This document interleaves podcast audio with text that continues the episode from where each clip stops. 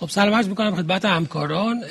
خیلی ممنونم که با ما همراه هستید. ما session دوم امروز رو با هم شروع می‌کنیم. بحث اول در مورد pharmacotherapy CAD بود. الان در مورد revascularization در CAD می‌خوایم با هم صحبت بکنیم. واسه افتخار منه که در این session در خدمت سه نفر از اساتید عزیز هستم. بر lecture اول رو در زمینه revascularization در ST elevation با استاد عزیزم جناب دکتر غفاری خواهیم داشت. بعد از اون در زمینه non-ST elevation جناب آقای دکتر صنعتی ما رو همراهی خواهند کرد. و نهایتا یکی از مباحث خیلی مهم revascularization در chronic syndrome یا CCS chronic CAD هست که استاد عزیزم جناب آقای دکتر قاسمی lecture رو خواهند داشت. من یه سلامی عرض می‌کنم خدمت همراهان. دکتر صنعتی خیلی ممنونم که با ما همراه شدید و در استودیو در خدمتتون هستیم. منم سلام عرض می‌کنم. باعث افتخاره که خدمتتون هستم و خدمت همکاران محترم مرسی از شما. و آقای دکتر قفاری خیلی ممنونم از اینکه وقتتون رو در اختیار ما قرار دادید. سلام عرض می‌کنم خدمت شما. ممنون از لطفتون که دعوت کردید بنده رو خدمتتون باشم مرسی. مرسی از شما. و استاد قاسمی سلام عرض می‌کنم خدمت شما و از شما هم سپاسگزارم بابت وقتی که گذاشتید. من هم تشکر می‌کنم و مشتاق شرکت در برنامه شما بودم. شاهدم که چقدر خوب و عالی برنامه رو دارید هندل می‌کنید از اینکه دوستان عزیزم می‌بینم بسیار شاد و مسرور. سپاس از شما. خب با عزتون به خاطر اینکه خیلی زمان رو از دست ندیم من یه مقدمه کوتاهی بگم. فقط مهمترین نکته ای که می‌دونیم خب بیماران کرونی آرتری دیزیز همچنان به یه بخش مهمی از مورتالیته بیماران رو شامل میشن. مورتالیته باز بیماری های قلبی عروقی همچنان جز علل مهمیه که در دنیا باعث مرگ و میر میشه و درمان به خصوص در زمینه CAD ظرف سالهای اخیر پیشرفت خیلی زیادی داشته. حالا شاید سالها قبل زمانهایی که اساتید من داشتن cardiology رو practice می‌کردن شروع کردن practice رو resource های خیلی محدودی داشتیم ابزارهای خیلی محدودی برای درمان داشتیم. به تدریج مداخلات interventional وارد شد و approach هایی که هم روی survival بیماران هم روی quality of life بیماران تاثیر به سزایی داشتن.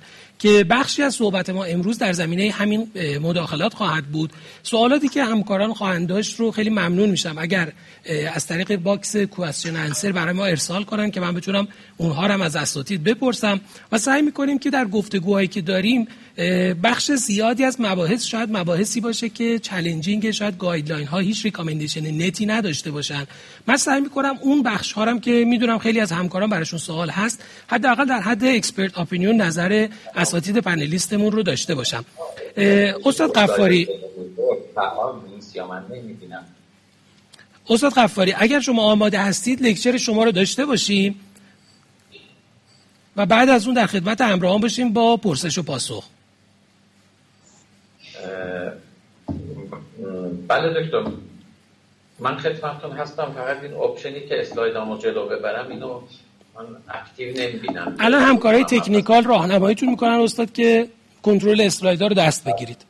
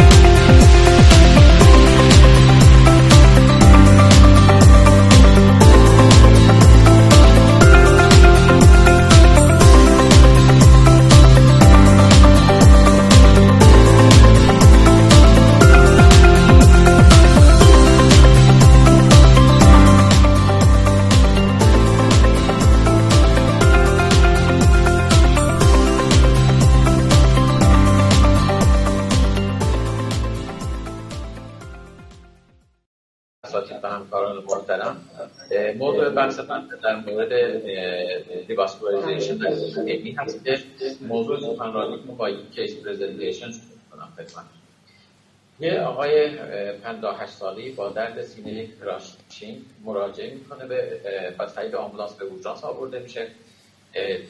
درد retrosternal و همراه تعریق داشته. در نواری که گرفته میشه یه anteroseptal MI داشته. بیمار سابقه smoking ده pack-year رو داشته. سیگاری نبوده. فشار خون موقع مراجعش 100 روی 66 و heart rate ش 112 بوده و معاینه ریه و قلبش remarkable و یافته خاصی نداشتن از بیمار در همون اورژانس اکو به عمل میاد که EF 40 درصد داشته و anteroseptal motion abnormality و عوارض mechanical MI چیزی دیده نمی شده بیمار منتقل میشه به cath lab آنژیو میشه که left main نرمال بوده LAD thrombotic occlusion از mid part داشته.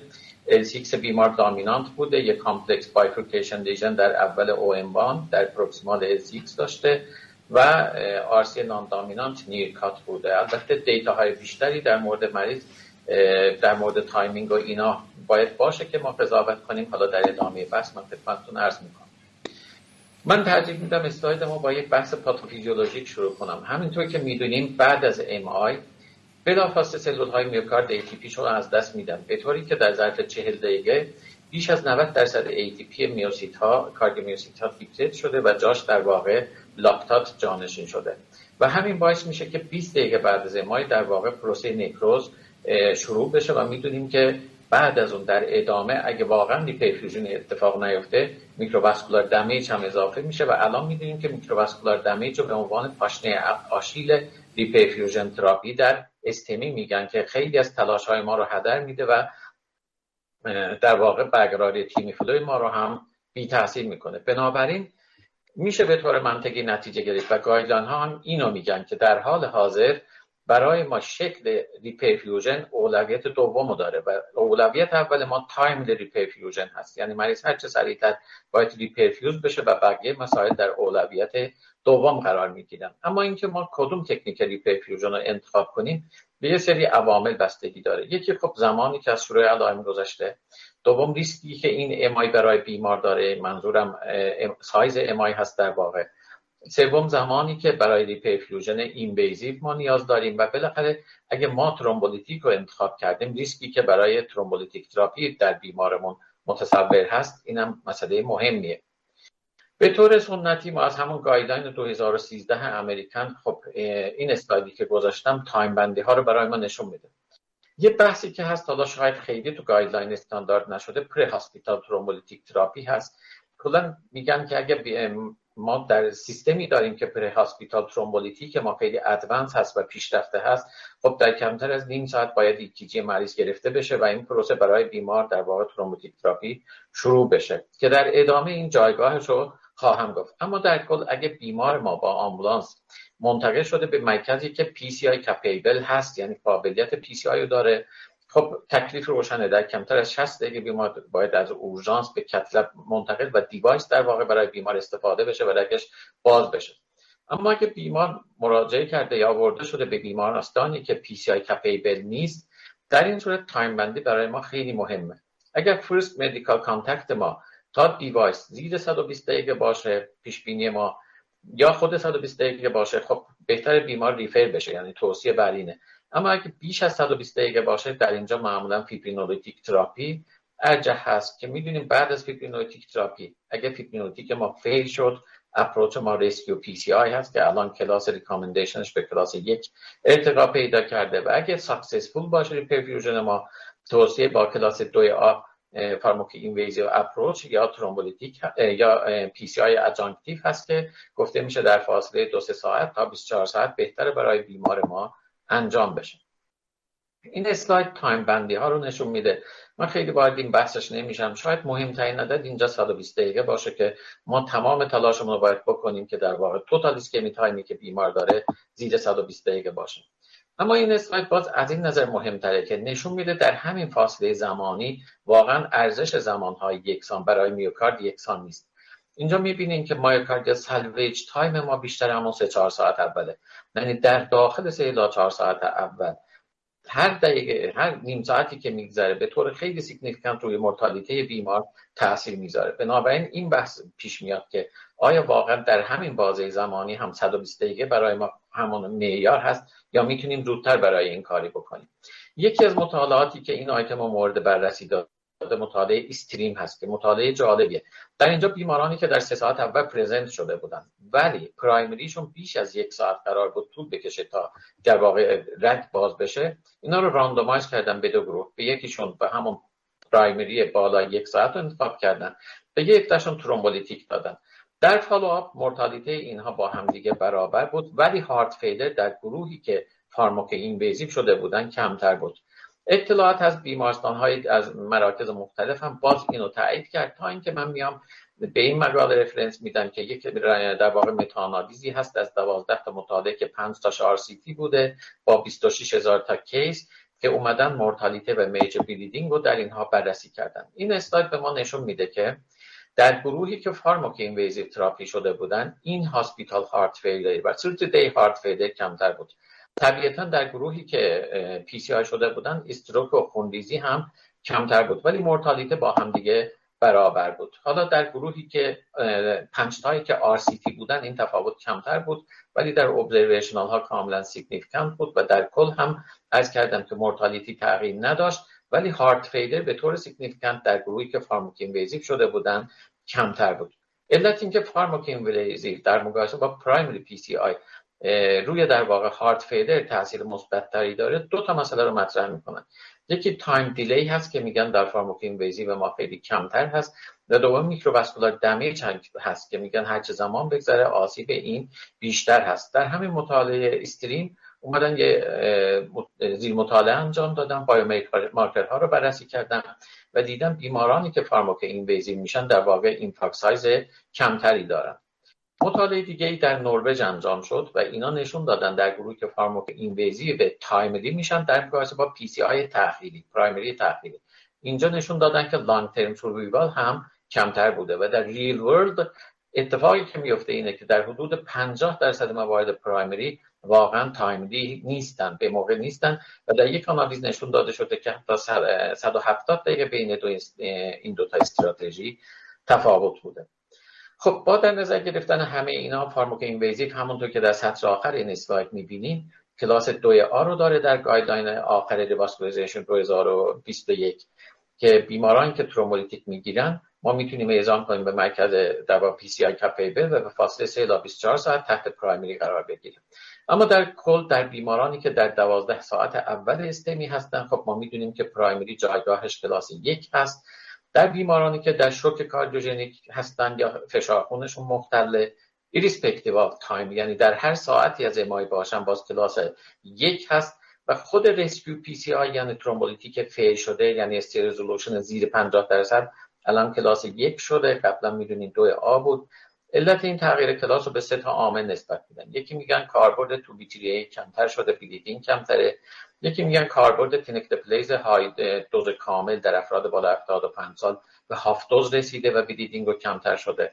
و یکی هم استفاده از approach radial هست که bleeding رو کمتر شده, شده و مجموع اینا باعث شده که ما و PCI مون در حال حاضر در کلاس یک قرار بگیره برای بیمارانی که stable هستن و مراجعه بعد از 12 ساعت داشتن به فاصله 12 الی 24 ساعت مراجعه بعد از STEMI guideline بر اساس مطالعه BRAVE تو کلاس دو A هست. برای بیمارانی که در هر زمانی بعد از MI heart failure دارن یا اینکه ایسکمی ongoing دارن یا arrhythmia دارن باز کلاس دو A هست و indication CABG در واقع در prime در setting primary و در واقع در setting STEMI فقط مواردی هست که بیمار ongoing ischemia داره PCI قابل انجام نیست. و بیمار یک jeopardized myocardium خیلی وسیع داره. یعنی همه اینا رو باید meet کنه تا ما برای بیمار اندیکاسیون CABG در روزهای اول امایو مطرح کنیم. و همونطور که از قدیم می‌دونیم برای reperfusion بعد از 24 ساعت حالا تو guideline های قبلی بر اساس OAT بعد از 48 ساعت بود. الان میگم بعد از 24 ساعت برای رگی که انسداد کامل داره در واقع ما روتین بیام اینو باز کنیم اینم در کلاس سه قرار می‌گیره. خلاصه این که تا الان گفتم تو این اسلاید به خوبی نشون داده شده که اگه بیمار ما STEMI هست در 12 ساعت اول اومده کلاس یک primary PCI هست. اگه میوکارد آسیب دیده وسیع در خطر وسیع داره و PCI feasible نیست و ongoing ischemia داره ما می‌تونیم با کلاس دوی A CABG رو در نظر بگیریم. اگه بیمار ما بعد از 12 ساعت اومده شوک کاردیوژنیک یا اینکه افت افت فشار اگه داره کلاس یک هست revascularization با هر وسیله که امکان باشه یعنی چه PCI چه CABG روتین در 12 الی 24 ساعت باز انجام بدیم. دو A هست. و همونطور که با تاکید گفتم در بر اساس مطالعه OAT در اونایی که بعد از در واقع 24 ساعت میان ما کلاس در واقع سه هست. پس یه بارم من CABG در acute STEMI رو تاکید می‌کنم که اگه بیمار ongoing ischemia داره large area at risk داره و در 12 ساعت اول هست. کلاس دو A هست. به شرط اینکه PCI امکان پذیر نباشه. اگه بیمار شوک کاردیوژنیک یا هموداینامیک اختلال هموداینامیک داره صرف نظر از تایمی که از ماه گذشته باز کاندید سی بی جی هست. منتها حواسمون باشه که بر اساس مطالعات متعدد که اینجا می‌بینیم 22 تا مطالعه در 137 بیمار هزار بیمار رو جمع کردن. مرتالیته سی بی جی در 6 ساعت اول 12 درصد بوده. در ادامه روز اول 10 درصد بعد از یک روز 10 درصد در هفت روز 6 درصد و بعد از یک هفته تقریبا دو هفته درصد شده که حالا حتی زمان safe که شاید بشه مطرح کرد بعد از یک هفته از index event ما هست و به خاطر همین محدودیت ها و مرتالیته بالای CABG هست که در واقع indication ش در setting STEMI بسیار محدود هست. ولی اگه قرار بر CABG باشه خب توصیه بر که آسپرین تا time عمل ادامه پیدا کنه. اگه CABG urgent هست حداقل 24 ساعت قبل P2Y12 های ما قطع میشه. اگه elective هست خب می‌دونیم همون Tica تا سه روز قبل پلاویکس پنج روز قبل و prasugrel یک هفته قبل بهتره برای بیمار قطع بشه و بیمار تحت جراحی قرار بگیره. topic بعدی که در این بیمارمون هم مطرح بود و من اشاره می‌کنم تکلیف non infarct related artery در STEMI هست. مطالعات مختلف نشون دادن که اگه ما این رگ ها رو هم باز کنیم به شکل staged MACE ما کم میشه و عمدتا به واسطه کم شدن repeat revascularization و re-MI هست. شاید بشه گفت معروف ترین مطالعه‌ای که در این مورد وجود داره مطالعه COMPLETE هست که 4000 تا بیمار enroll کرده. outcome سه ساله رو به شکل primary endpoint death یا MI بررسی کرده و دیدن که اگه ما 40 در فاصله 45 روز بعد از index یعنی بعد از primary بیایم این رگ های دیگر رو باز کنیم. outcome اولیه ما یا death یا MI کم میشه. منتها یه ایرادات به این مطالعه وارد هست. مثلا اینکه case هاشون خیلی complex نبود. و دوم اینکه time بندیش یه جوری بود که 45 روز فرصت داشتن برای این. و نشون داده شد که این time بندی خیلی تفاوتی در outcome ایجاد نمی‌کنه. اما یه حالتی هم هست که اپراتور ترجیح میده. رگ non infarct related رو در همون index procedure باز کنه.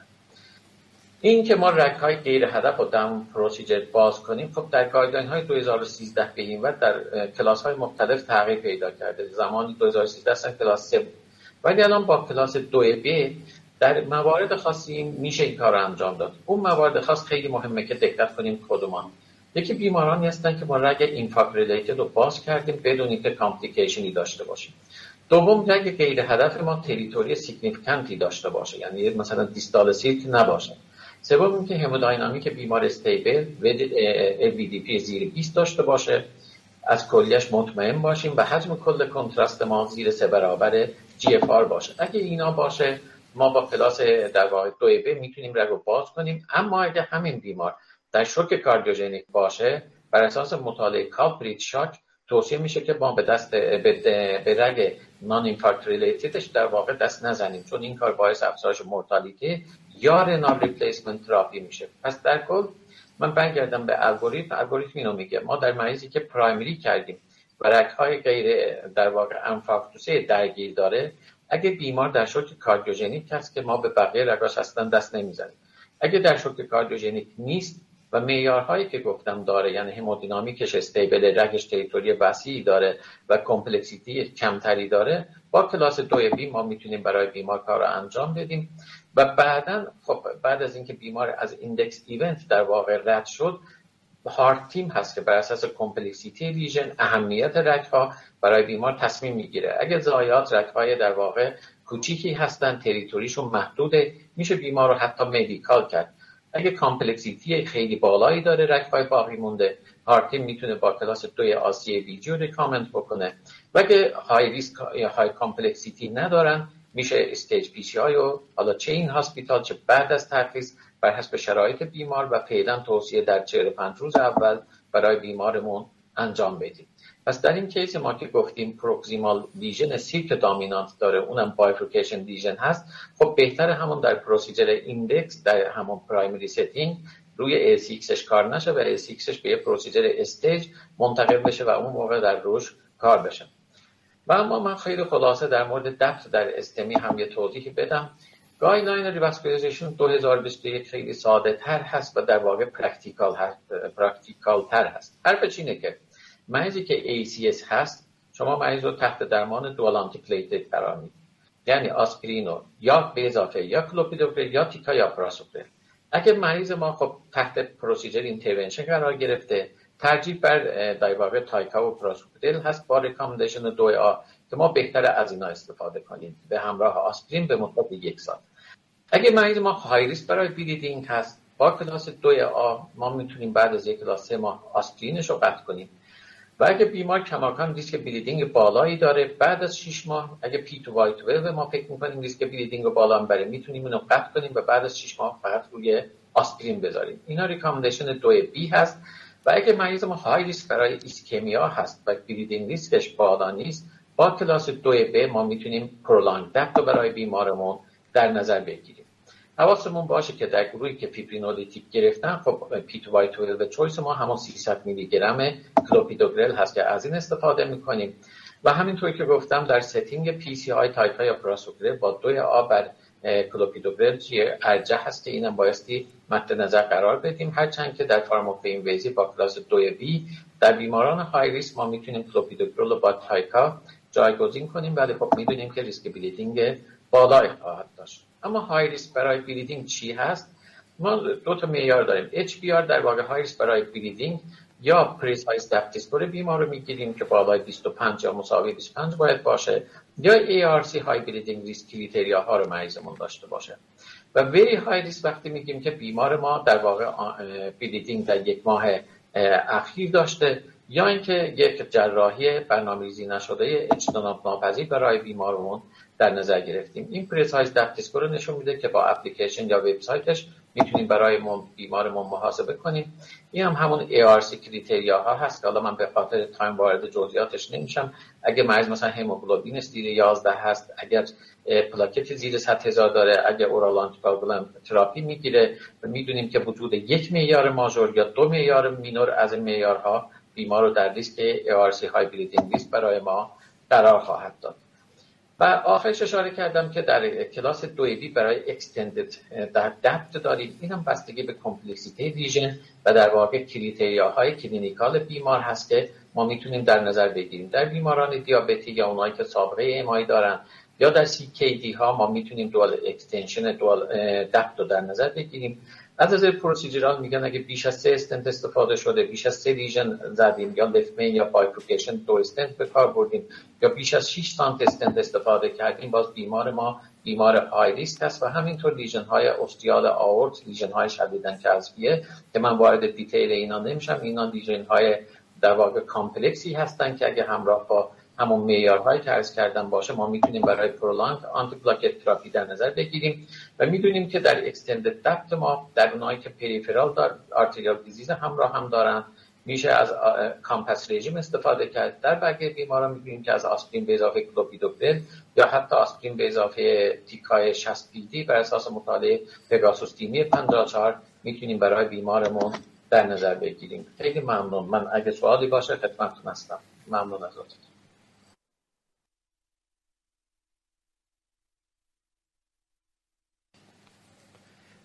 ممنونم استاد غفاری بسیار عالی بود. یعنی من به شخص خودم خیلی سوال نوشته بودم که از شما بپرسم تعداد خیلی زیادی از این سوالا رو جواب دادید. من به خاطر همین شاید خیلی وارد جزئیات دیگه نشم. چند تا سوال بیشتر practical دارم. همونطور که می‌دونید خب تعداد زیادی از همکاران ما تو مراکزی کار می‌کنن که امکان یعنی PCI capable center نیستن و امکان PCI براشون نیست. اغلب مراکزی هم که هستن امکان پذیرش گرفتن و انتقال بیمار رو ندارن. سوالی که اینجا دارم این approach pharmacoinvasive رو این همکاران می‌تونن به طور روتین استفاده بکنن؟ یعنی چه الزاماتی براشون هست که این approach pharmacoinvasive رو داشته باشن؟ یا اینکه نه بیمار رو fibrinolytic therapy براش انجام بدن و بعد در اولین فرصتی که امکانش بود یا حتی outpatient به بیمار رو refer کنن به center دیگه برای آنژیوگرافی چون می‌دونم خب خیلی از setting ها امکانش وجود نداره و بالاخره این سوال خیلی از همکاران هست. می‌خواستم نظر شما رو در مورد این موضوع بله. داشته باشم. اولا ممنون از لطف شما. خیلی متشکرم.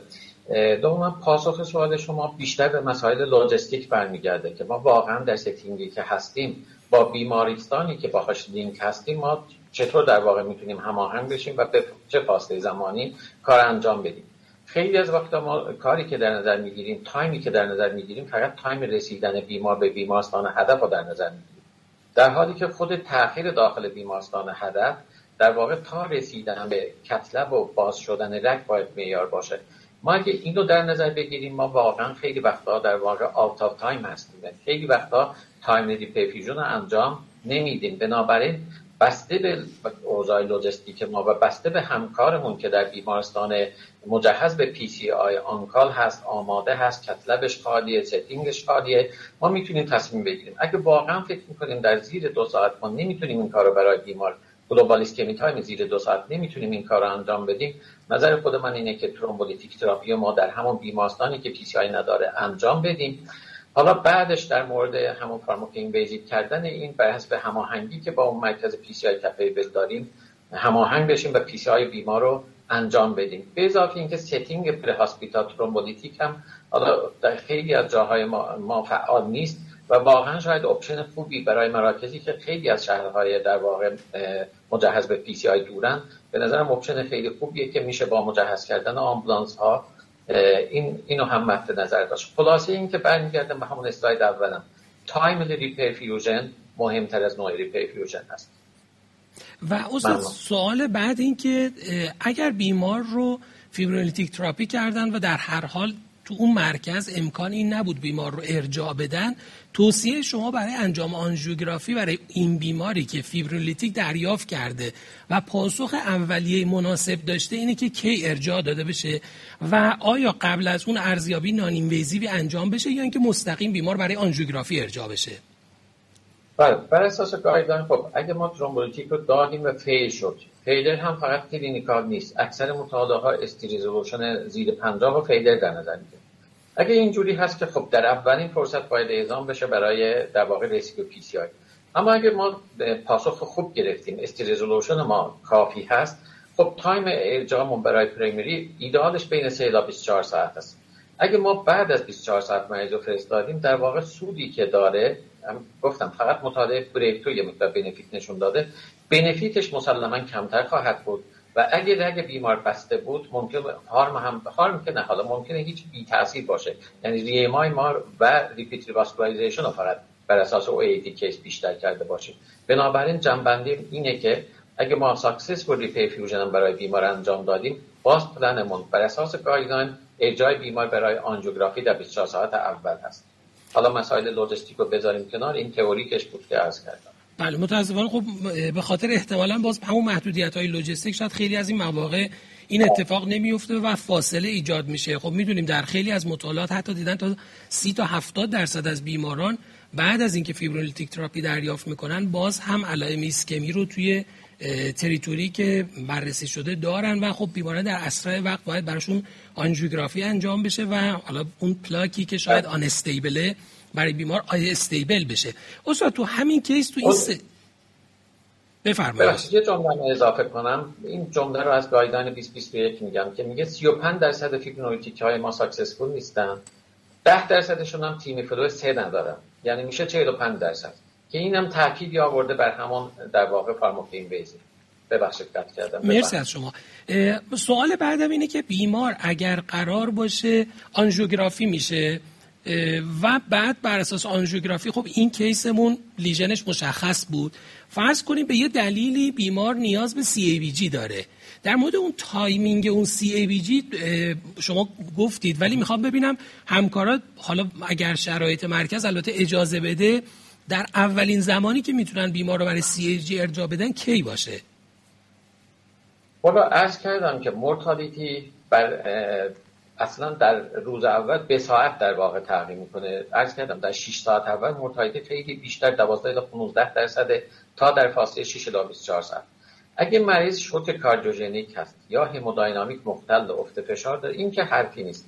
مریض با indication کلاس یک با ریسک بالا هم که شده خب میدن میدیم جراحی. این از اگه بیمار ongoing ischemia داره PCI feasible نیست و large area at risk داره. مثلا STEMI LAD شه left هم تنگه.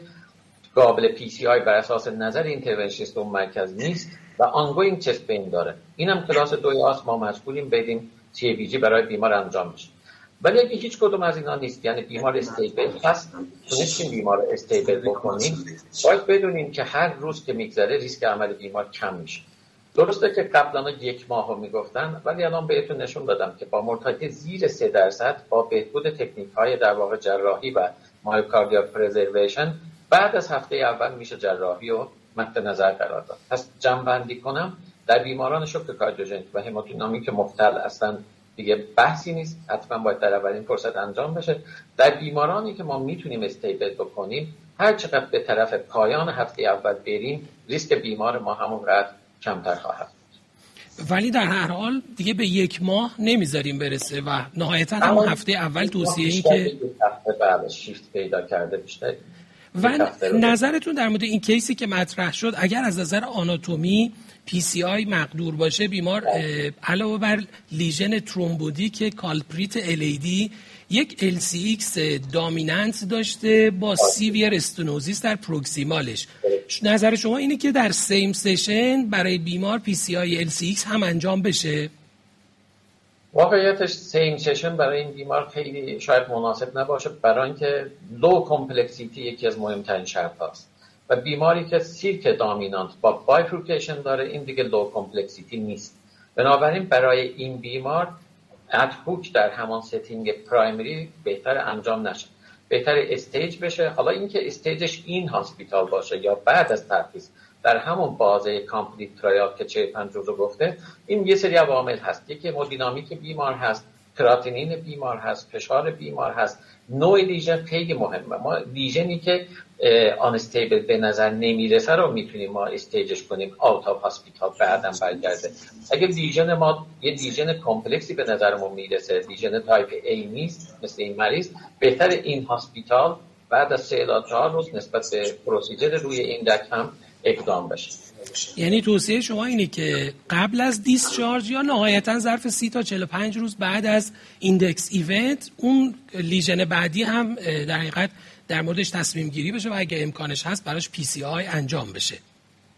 بله برای این بیمار در setting primary نه ولی بعد از اون می‌تونه انجام بشه. این روز بعد از اونش که آیا in-hospital باشه یا بعد از سی روز یا چهل و پنج روز individualize هست. فعلا ما guideline ما خط محکمی برای اینا نکشیده ولی complex بودن lesion همودینامیک بیمار چیزایی که ما در تصمیم گیری کمک می‌کنه. اگه این یه lesion 70 80 درصد stable plaque هست شما می‌تونید رو مرخص کنید. مثلا یه ماه دو سه هفته بعد انجام بدید. ولی یه lesion مثلا در واقع hazy هست یه lesion ی هست که tight بالای 90 درصد bifurcation. خب مسلما شما تصمیم می‌گیرین که همون setting in-hospital نه در setting primary. بلکه چند روز بعد از primary تصمیم می‌گیریم که این رگ بیمار هم باز کنیم و بعد بیمار discharge بشه. مرسی از شما. پس من اگه بخوام خلاصه کنم حالا اگر نکته ای بود شما هم باز بفرمایید. توصیه برای اینه که بله. بیمارانی که به PCI capable center مراجعه می‌کنن در اسرع وقت این کار براشون انجام بشه PCI براشون انجام بشه. در بیمارانی که به مراکزی مراجعه می‌کنن که امکان PCI نیست و زمان transfer بیمار هم اجازه نمیده باز اونجا fibrinolytic therapy قدم اوله. در مورد بیمارانی که fibrinolytic therapy میشن در اسرع وقت بیمار باید آنژیوگرافی بشه. باز این اسرع وقت یعنی اینکه ترجیحاً ظرف 24 ساعت اول اگر امکانش هست پذیرش گرفته بشه انتقال داده بشه به یه مرکزی که امکان PCI وجود داره. اگر نه در هر حال با سریع ترین زمان ممکن این کار برای بیمار انجام بشه خیلی تاخیر برای بیمار ایجاد نشه.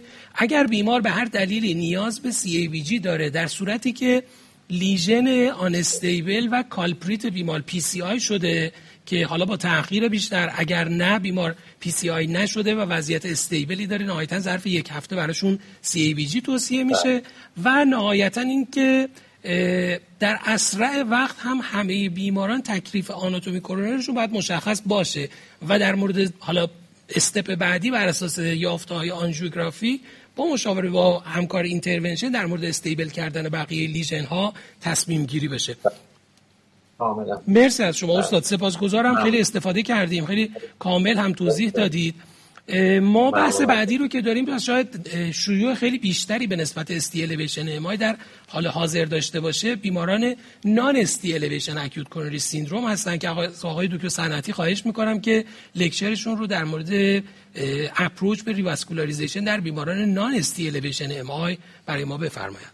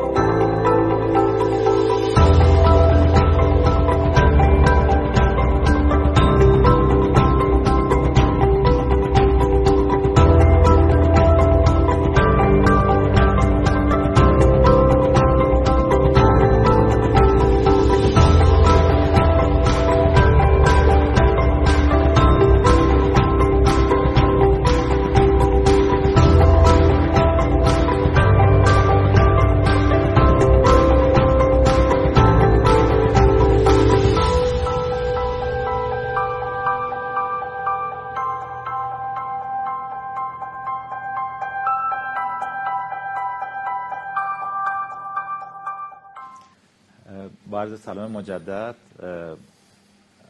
باعث افتخاره که در خدمتون هستم. مبحثی رو که صحبت می‌کنم revascularization در بیماران non-ST elevation ACS هست. اول یک case ی رو در موردش صحبت می‌کنیم سعی می‌کنیم مطالب و پیرامون پیش ببریم. یه آقای 71 ساله هست که با درد قفسه سینه به یک مرکز non-PCI capable مراجعه کرده بستری شده در CCU hypertensive هست یک long-standing diabetes داره smoker هست بیمار.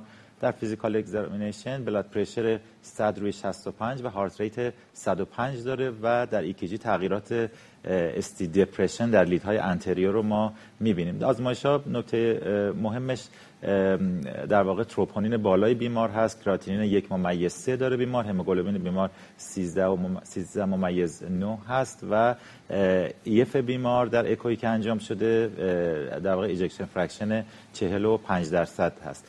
حالا بعدا به این آنژیوگرافی برمیگردیم ولی در نهایت که بیمار آنژیوگرافی میشه three vessel هست. LAD و RCA تنگی significant mid portion داره. LCX non-dominant ش یه تنگی non-dominant داره با در واقع TIMI flow کاهش یافته. اما در approach به همچین بیماری که با تشخیص non-ST elevation ACS بستری شده نکته مهم risk stratification هست برای تعیین پلن بعدی. measure های مختلفی رو داریم برای risk stratification EKG biomarker ها clinical و bleeding risk score ها که می‌تونیم از اونها استفاده کنیم. EKG ابزار ساده در دسترس و کمک کننده ای هست برای risk stratification اولیه. تغییرات ST به صورت ST depression مثل بیمار ما خب به نسبت به EKG نرمال نشون دهنده پروگنوز بدتر هست. ST depression هم یه فاکتور کیفیه یعنی یه پیشگوینده کیفی و هم کمیه هم شدت ST depression تعداد lead های درگیر همه وسعت ایسکمی و پروگنوز رو نشون میدن. بیماری که transient ST elevation داره پروگنوز بهتری داره ولی به صورت به صورت modest ریسکش بالاتر هست و می‌تونه به ما کمک کنه. تغییرات T ارزش کمتری رو داره نسبت به ST depression ولی اگر در lead های متعددی باشه ممکنه اون هم یه مقدار اندکی در واقع نقش prognostic داشته باشه. یه سری هم تغییراتی داریم کمتر define شده ولی همراه با پروگنوز پروگنوز بدتر هست. مثل بیماری که تغییرات EKG تغییرات ST-T به صورت ST-T de Winter داره یا اینکه Wellens sign داره resting U wave inversion و low Q complex اینها مواردی هست که در واقع پروگنوز رو به ما نشون میده.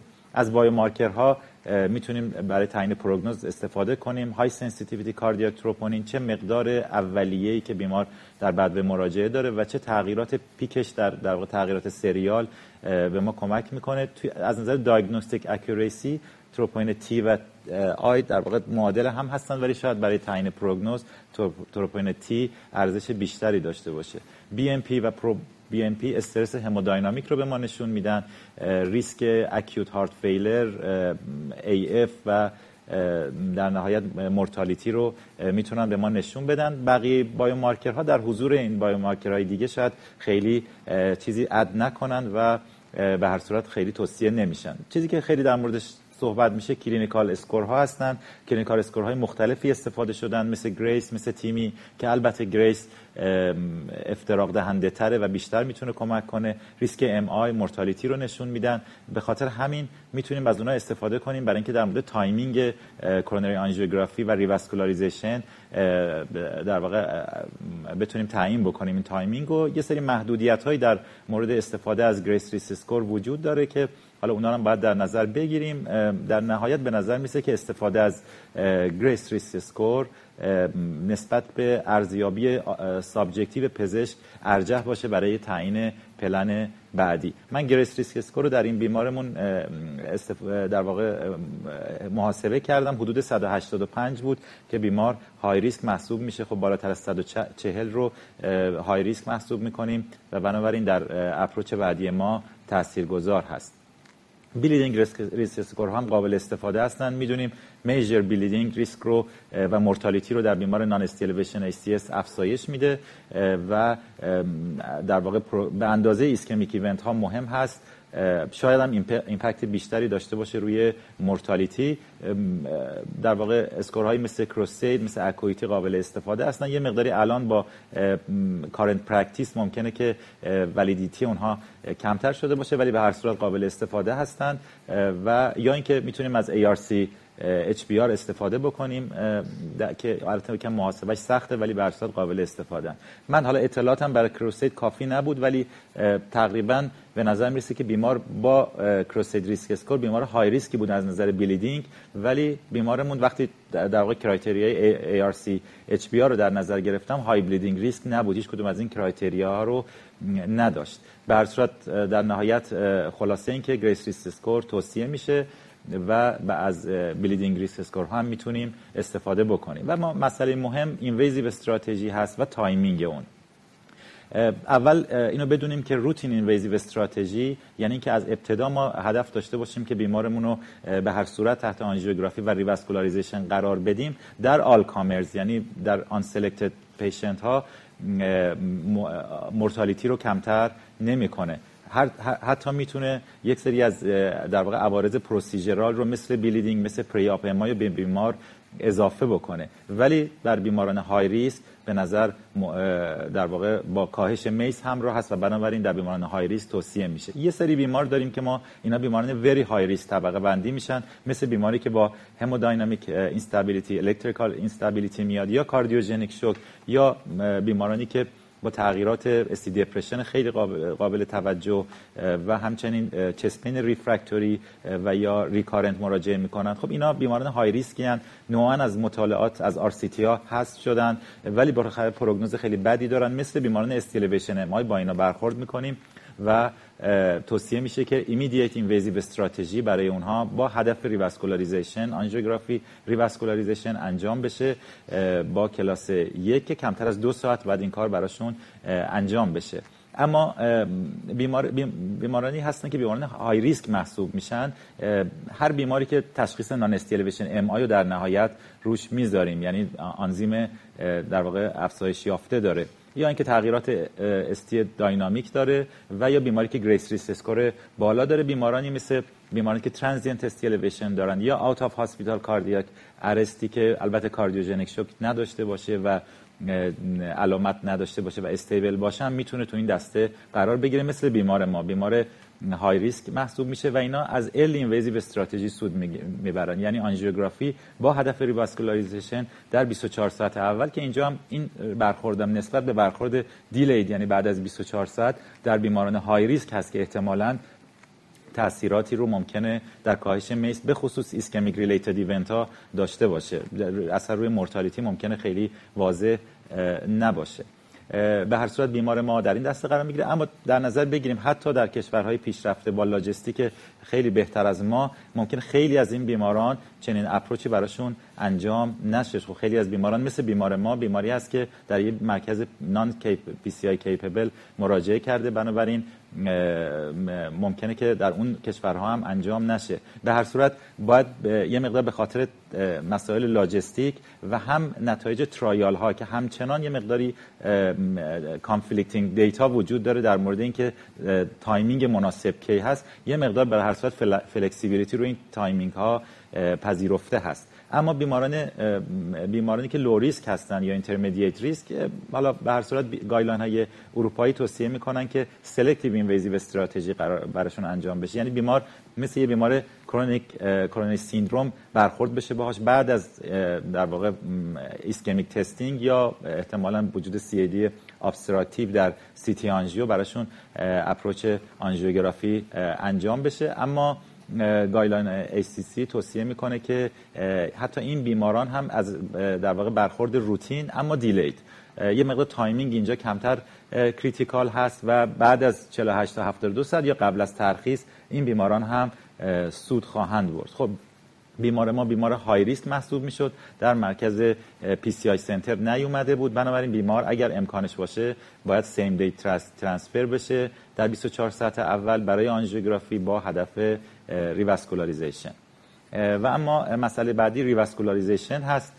خب بعد از آنژیوگرافی نکته مهم تشخیص culprit lesion هست می‌تونیم با استفاده از نمای angiographic با استفاده از تغییرات ECG اکوکاردیوگرافی LV آنژیوگرافی و, و, و در بعضی موارد intravascular imaging ما حدس بزنیم که culprit lesion ما کدوم lesion هست.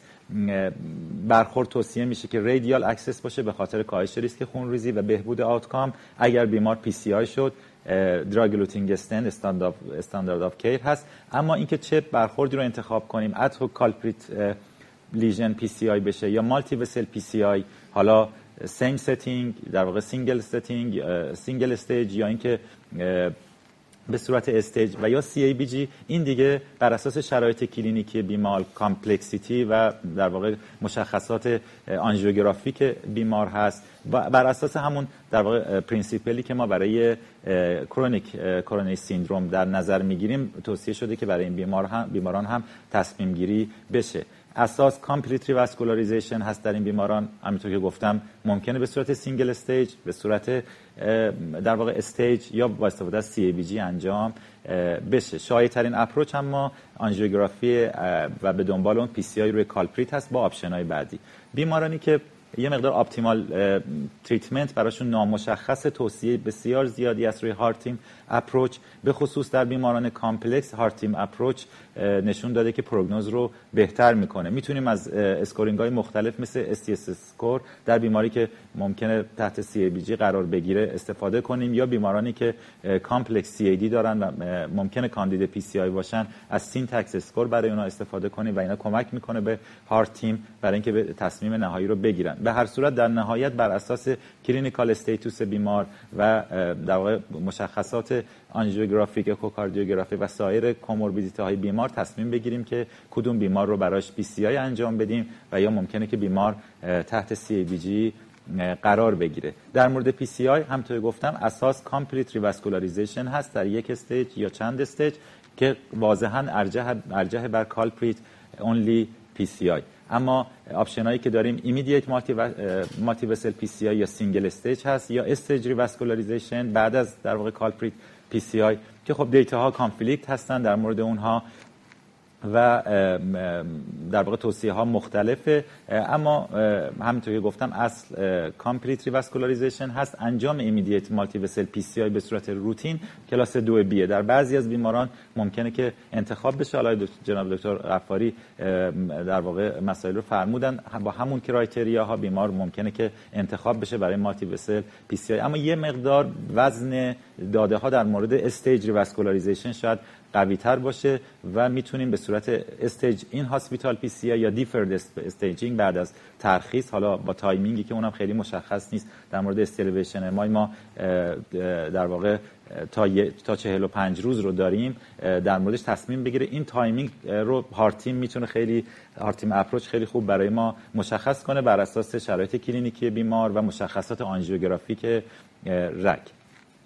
و در مورد CABG درصد 5 تا 10 درصد بیماران ما ممکنه در نهایت تحت CABG قرار بگیرن. اینا high risk تر هستن. یه سری بیماران داریم که ongoing ischemia دارن hemodynamic instability دارن و این بیماران دیگه زمان dual antiplatelet therapy براشون مهم نیست و اینکه بیمار چه دارویی گرفته باید اورژانسی آنژیوگرافی بشن. با در نظر گرفتن guideline های جدید که توصیه به در واقع عدم preloading می‌کنه. خب این مسئله برامون خیلی راحت تر هست و تصمیم گیری رو راحت تر می‌کنه. اما بیماری که non emergent CABG میشن اینجا هم تعیین زمان به عهده heart team توصیه شده که گذاشته بشه.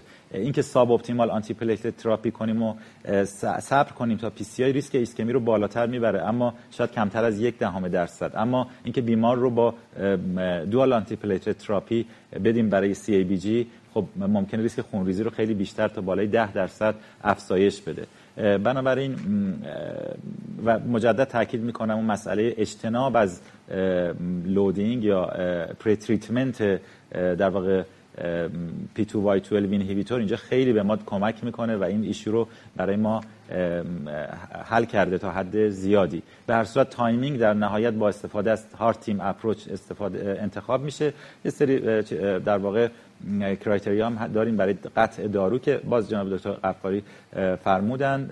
خب اگر اورژانسی هست و میشه زمان داد خب 24 ساعت بهتره که در واقع کلوپیدوگرل و تیکاگرلور رو hold بشه و بعد بیمار عمل بشه و در موارد elective سه روز برای تایکا پنج روز برای کلوپیدوگرل و هفت روز برای پراسوگرل بیمار براش زمان بدیم تا washout کافی انجام بشه. در مورد long term antithrombotic therapy هم باز من زمان رو کوتاه می‌کنم چون اکثر مطالب جناب دکتر فرمودن. به هر صورت بیماری که high risk محسوب میشه برای event به عنوان یک CAD high risk محسوب میشه ممکنه از extend کردن dual antiplatelet therapy یا dual pathway inhibition سود ببره با کلاس 2 البته در guideline revascularization ACC 2021 کلاس 2 B رو براش منظور کرده در بیماران حتی high risk و البته افتراقی هم بین extended DAPT و dual pathway inhibition ذکر نکرده. خیلی ممنون از توجهتون.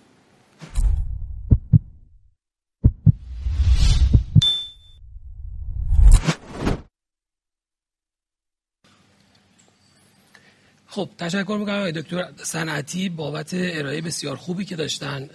دکتر صنعتی حالا مطالبی رو که گفتید بخش زیادیش شاید قبلا هم تکرار شده بود برای همکاران. یکی از سوالاتی که همیشه مطرح هست این که مفهوم early invasive یعنی کی؟ چون میگیم early invasive در اولین فرصت ولی این اولین فرصت میشه چهار ساعت بعد ده ساعت بعد. یا اینکه نه واقعا میشه تا 24 ساعت نگه داشت. یعنی ما باید در کمترین زمان این رو بریم جلو یا اینکه نه بذاریم تا 24 ساعت انجام بدیم. این مفهوم early از چه چه, چه definition ی براش تعریف شده؟ ببینین اون time frame time frame ی که در واقع ذکر شده 24 ساعت هست. به نظر هم نمی‌رسه بیماری که در setting non ST elevation ACS هست و حالا به عنوان high risk محسوب کردیم. ما اون گروهی که به عنوان در واقع بیماران very high risk خب اونا در معرض عوارض immediate هستند. ST elevation MI اختلال hemodynamic آریتمی و اونها رو باید بذاریم کنار که زمان بسیار مهمه مثل بیمار ST elevation MI باید باشون در واقع برخورد بشه. ولی این بیمارانی که در گروه high risk محسوب میشن با توجه به criteria یی که ذکر کردیم خب اینا ریسک ایسکمی در واقع event های جدی ایسکمی توی اون ساعت های اول خیلی زیاد نیست. شاید هم بعد از تشخیص بیمار مانیتورینگ کافی شروع درمان حالا آسپرین و anticoagulation کافی انقدر این مسئله مهم نباشه که حالا حتما بگیم باید زودتر این کار انجام بشه. time frame 24 ساعته داریم و همینطور که گفتم همچنان data conflicting ه یعنی در این بیماران هم مش... واضحا معلوم نشده که برخورد early نمی‌تونیم با قطعیت بگیم که موثر هست.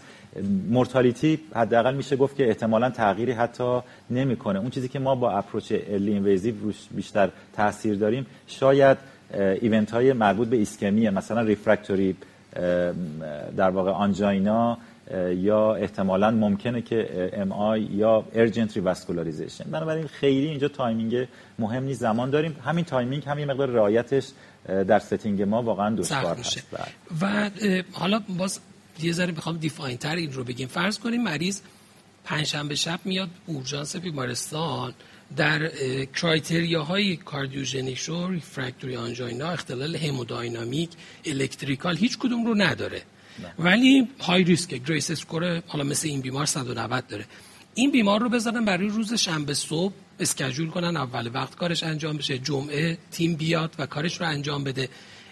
چجوری اینا رو افتراق بدیم؟ ببینیم به هر اینا خود این بیماران هم که توی گروه های ریسک قرار می‌گیرن خودشون هم یه در واقع تیفی هم دیگه. توصیه کلی اینه که اگه بخوایم 24 ساعت رو رعایت کنیم یا اولین ورکینگ دی به هر صورت خدمتتون گفتم واقعا شرایط خود بیمار باید individualize بشه. یعنی فردا منظورم اینه که کسی توی مثلا پزشکی قانونی به interventionist گیر نمیده که خب مثلا پنج شنبه شب اومده شما 24 ساعت بعد قرار بوده دیگه نهایتا جمعه شب بعد این کار انجام می‌شده. این چنین definition ی رو داریم که بعدا از نظر legal ی هم مشکلی درست کنه. همین early invasive strategy بر اساس guideline revascularization 2021 کلاس 2A هست. بله. بنابراین گفتم کلاس یک نیست که حالا ما بگیم به قول شما در پزشکی قانونی هم ممکنه اشکال بر مسئله لاجستیک مهمه. همیشه مشخصه که انجام یه سری procedure رو در روز تعطیل با عوارض بیشتری همراه بله. هست. واقعا بیمار رو باید individualize کرد. همین گروه می‌تونن بیماری باشه که high risk تر باشه. خب آدم به اساس تصمیم می‌گیره پزشک بیاد انجام بده براش. ولی خیلی از این بیماران میشه اولین working day در واقع postpone که به شرطی که سه روز چهار روز تعطیلی نباشه البته. و خلاصه و جمع‌بندی اقدام برای non-culprit lesion در بیماران non-ST elevation MI رو فرمودید مثل بیماران ST elevation درسته؟ ببینید با این تفاوت که خب اونجا این, این که بیمار stage CABG بشه اینجا خیلی کمتر مطرحه. بیمار معمولا بیماری که به در non-ST elevation ACS به سمت CABG میره از همون ابتدا باید در موردش تصمیم گیری بشه بر اساس complexity CAD و زمانی که ما داریم myocardial salvage اینجا به اون صورت مطرح نیست. خب خیلی این بیماران تصمیم گرفته میشه که از همون ابتدا CABG قرار تحت CABG قرار بگیرن. حالا زمانش رو ممکنه متفاوت باشه.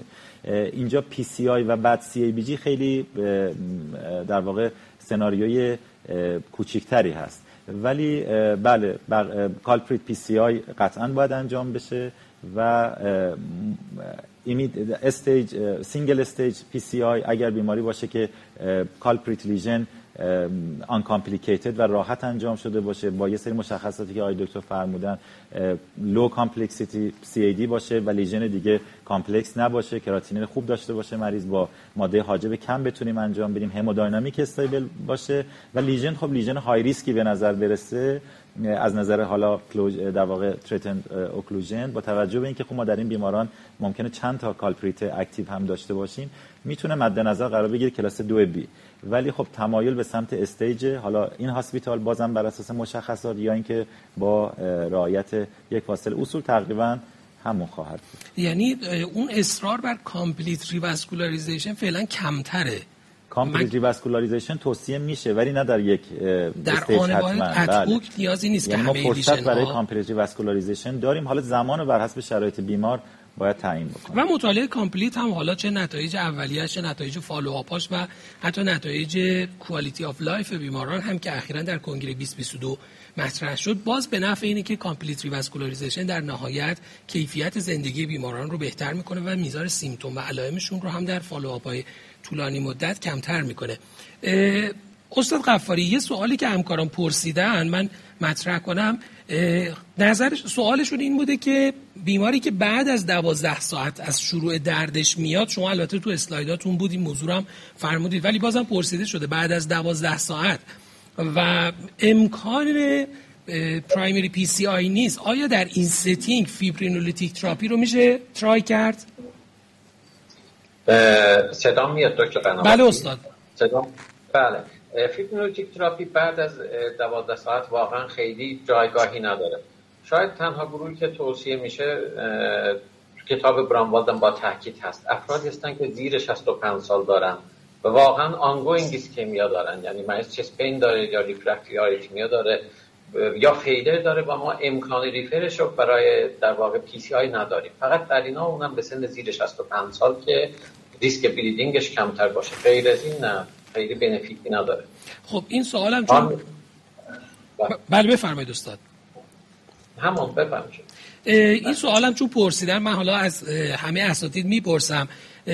استاد غفاری شما نسخه دارویی آنتی پلاکتتون برای ترخیص بیمار چیا میشه؟ برای بیمار ST elevation MI و non-ST elevation MI رو اگه بفرمایید ممنون میشم. والا پارامترهای خیلی متعددی در انتخاب آنتی پلاکت مثلا P2Y12 مد نظره.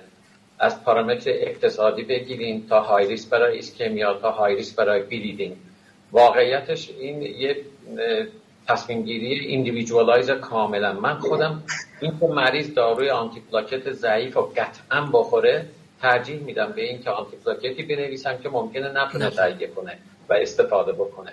بنابراین همه اینا رو در نظر می‌گیرم برای مریض دارو تجویز می‌کنم یعنی اگر, اگر بحث cost مطرح باشه شما ترجیح می‌دید اون چیزی که حالا حداقل cost کمتری به بیمار تحمیل کنه براش بذاری بله. اگه بحث cost بله. مطرح نباشه اگه خب cost نباشه بالاخره guideline based رفتار می‌کنیم که فعلا در اونایی که PCI شدن ما در setting در واقع ACS ارجحیتمون با ticagrelor ه اگه مریض culture ش انقدره که با با مختصر dyspnea داروش رو قطع نمی‌کنه.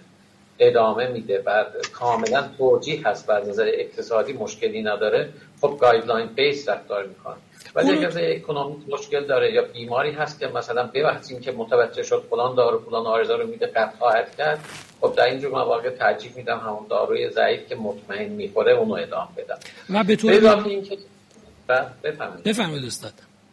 به اضافه اینکه من در مریض هایی که واقعا high complex نیستن من switching early switching رو همیشه مد نظر قرار میدم یعنی P2Y12 قوی و ظرف یک ماه سویچ می‌کنم به ضعیف در مواقعی که complex PCI نیستن مریضی است که یه discrete lesion داشته MI کرده شما PCI کردین یه استنت گذاشتین خیلی ضایعه complex ی نبوده من خیلی اصرار ندارم که P2Y خیلی قوی برای بیمار کنم و مخصوصا با سی که الان استنت هامون دارن. یعنی استاد قاسمی که استاد ما سابقه طولانی‌تر از ما دارن. واقعا در دو دهه اخیر استنت خیلی safe شدن. این ترومبوز ما خیلی کمتر از دو دهه قبل است. ما زمانی که بیشترین ترومبوز استنتو داشتیم ضعیفترین داروها رو داشتیم. الان که کمترین ترومبوز استنتو داریم قوی ترین داروها رو داریم. این پارادوکس هم باید مد نظر باشه. و ممکنه در این setting شما آسپرین رو drop کنید. یعنی زمانی که می‌خواید de-escalation انجام بدید ممکنه به فکر بله. drop کردنش باشید؟ ببینید در این مطالعه TWILIGHT و چند تا مطالعه دیگه خب در واقع safety اینو تا حدودی نشون دادن که شما ischemic event تون میزتون تغییر نمی‌کنه و bleeding تون کم میشه. با کلاس دو آ شما در مریض هایی که high برای bleeding هستن می‌تونید آسپرین رو بعد از یک کلاس ما قطع بکنید و در ACS بعد از 6 ماه شما می‌تونید اصلا P2Y12 رو قطع کنید منتها اینا به شرطی که بیمار ما high risk برای bleeding هست. واقعا indication محکمی داره که ما مجبور شدیم قطع کنیم. غیر از این خب خیلی توصیه نیست. استاد قاسمی خوشحالم که شما رو الان در خدمتتون هستیم. نمی‌دونم تصویر استاد رو داریم یا نه؟ من شما رو دارم می‌بینم خب. دکتر جان. استاد قاسمی شما practice تون در این setting acute الان چیه؟ یعنی مریضایی که با acute setting حالا ST elevation یا non-ST elevation مراجعه می‌کنن؟ سوال همکارا این که درمان antithrombotic شون رو با چه پروتکلی و بر چه معیارهایی انتخاب می‌کنید تا چه زمانی ادامه می‌دید و آیا de-escalation رو مد نظر می‌ذارید یا نه؟ یا اینکه نه از اول مثلا با یه agent ی استفاده می‌کنید و همون رو ادامه می‌دید و از چه زمانی به فکر de-escalation میافتید؟ خب دکتر جان البته سوال بسیار خوبی است و نکتم داره که هر دو عزیز گفتن واقعا بر حسب بیمار و شرایط باید تصمیم گرفت منتها ما بیشتر باید به فکر escalation باشیم به نظر من طبق guideline یعنی مریضی که فرض کنیم کلوپیدوگرل دریافت کرده در هر مرحله به ما می‌رسه و ما باید تبدیلش بکنیم به potent تر به P2Y12 این در موردش شکی وجود نداره. اینجا در واقع مقیاس ارزیابی من خیلی به آناتومی رگ و procedure انجام شده. به نظر من من شخصا خیلی اینجا دیگه بهش بها میدم یعنی اگر یه خانمی با های باریک مثلا استنت های دونیم طول زیاد یا شرایطی مثلا مریض داشته باشه شانس coagulation براش بیشتر یا به هر دلیلی من واقعا ته دلم یه خورده نگران باشه. سعی می‌کنم از ابتدا برای بیمار به اصطلاح یه potent P2Y12 از اول شروع بکنم به جای خود و این مریضا رو سعی می‌کنم de نکنم و یک سال کاملش هم براش داروهاش رو ادامه بدم dual antiplatelet رو بدم. اما از اون طرف قضیه مواجه هم با مشکل گرون بودن داروهای مثل ticagrelor یه مقداری عدم دسترسی به برندش که حتی خوشبختانه الان شرکت های ما واقعا بررسی ها نشون داده که ticagrelor ی که تولید می‌کنن شرایط مطلوبی داره قابل قبوله. یه بحث کاملا مستقلی است باید بشینیم ببینیم چقدر برای مریض high risk می‌تونیم مثلا یک داروی برند رو با پتانسیل کمتر در نظر بگیریم به جاش مثلا دیگری رو استفاده کنیم که برند نیست. ولی به هر در پاسخ دقیق به سوال شما من practice اولم می‌ذارم روی اینکه dual و بدم یک سالم بدم به طور کلی. بعد میام برای هر بیمار تصمیم خاص خودش رو می‌گیرم. مثلا ما مریض داشتیم که نیاز به یک جراحی ستون فقرات داشته مریض در حال اختلالات می‌دونی عصبی دراپ فوت پیدا کردیم یه زمان از عملش بگذره از تاخیر در جراحی مشکلات جدی پیدا می‌کنه. دیگه سبک سنگین می‌کنیم می‌بینیم مثلا فرض کن مریض در شرایط ترومبوزش مخصوصا چقدر مقدوره. دیگه سبک سنگین کردن مریض است. خیلی اینجور مریض ها رو نداریم که همش توی به قول معروف هچل بیفتیم برای اندازه گیری این برنامه. ولی من در practice هم به این نتیجه رسیدم شخصا که البته بر اساس اطلاعات guideline که فعلا این یکی رو به guideline خیلی به به رعایت جدی داشته باشم و dual م رو کامل ادامه بدم. ولی تفاوت محسوسی علیرغم تمام اطلاعاتی که داریم escalating رو می‌دونیم در مورد P2Y12 potent یا اینی که مثلا با پتانسیل کمتر هست یعنی در مقایسه تاکاگرلول با و پراسوگرل هست با کلوپیدیگره ندارم. بنابراین بر حسب مورد تلاش بر این که هر کار دیگری که نیاز به قطع دوال باشه و واجب نباشه به تاخیر بیفته. ولی اگر واجب هست که این کار انجام بدم از های پوتنت اگر بتونم دوال ادامه بدم های پوتنت رو بیارم به صورت لو پوتنسی بیشتر ولی دوال ادامه بدم. اگر مجبور شدم مریض رو یکی از دو تا داروش رو که طبیعتا اگه بعد از 6 ماه باشه آسپرین رو باید نگه داریم براش نگه دارم و مریض رو مثلا برای جراحی بفرستم.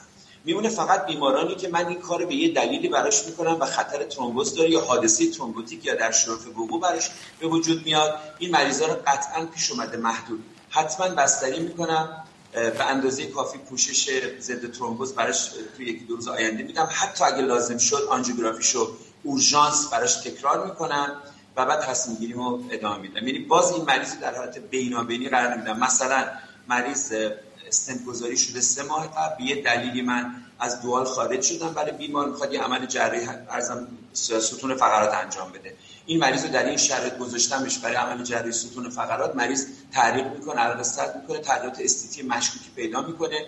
این مریضا رو من رها نمی‌کنم. مخصوصا اگه استتش در پروکسیمال یا پروکسیمال الیدی باشه تو لفت بینک خب طبیعتا اصلا این مکانیزم اجرا نمی‌کنم بعد میخوابونم شرایط رو ارزیابی می‌کنم. در صورت نیاز آنژیوگرافی انجام میدم بعد پلنم عوض بسیار همالی. مرسی از شما. دکتر سنتی حالا باز این موضوع بخشیش احتمالا مربوط به بحثه که شما داشتید میشه. اونم اینه که اگر نیاز باشه به یه دلیلی به خاطر high bleeding risk بودن بیمار تغییری در درمان و مدت درمانش ایجاد بشه شما برای بیمار high bleeding risk تا کی ادامه می‌دید؟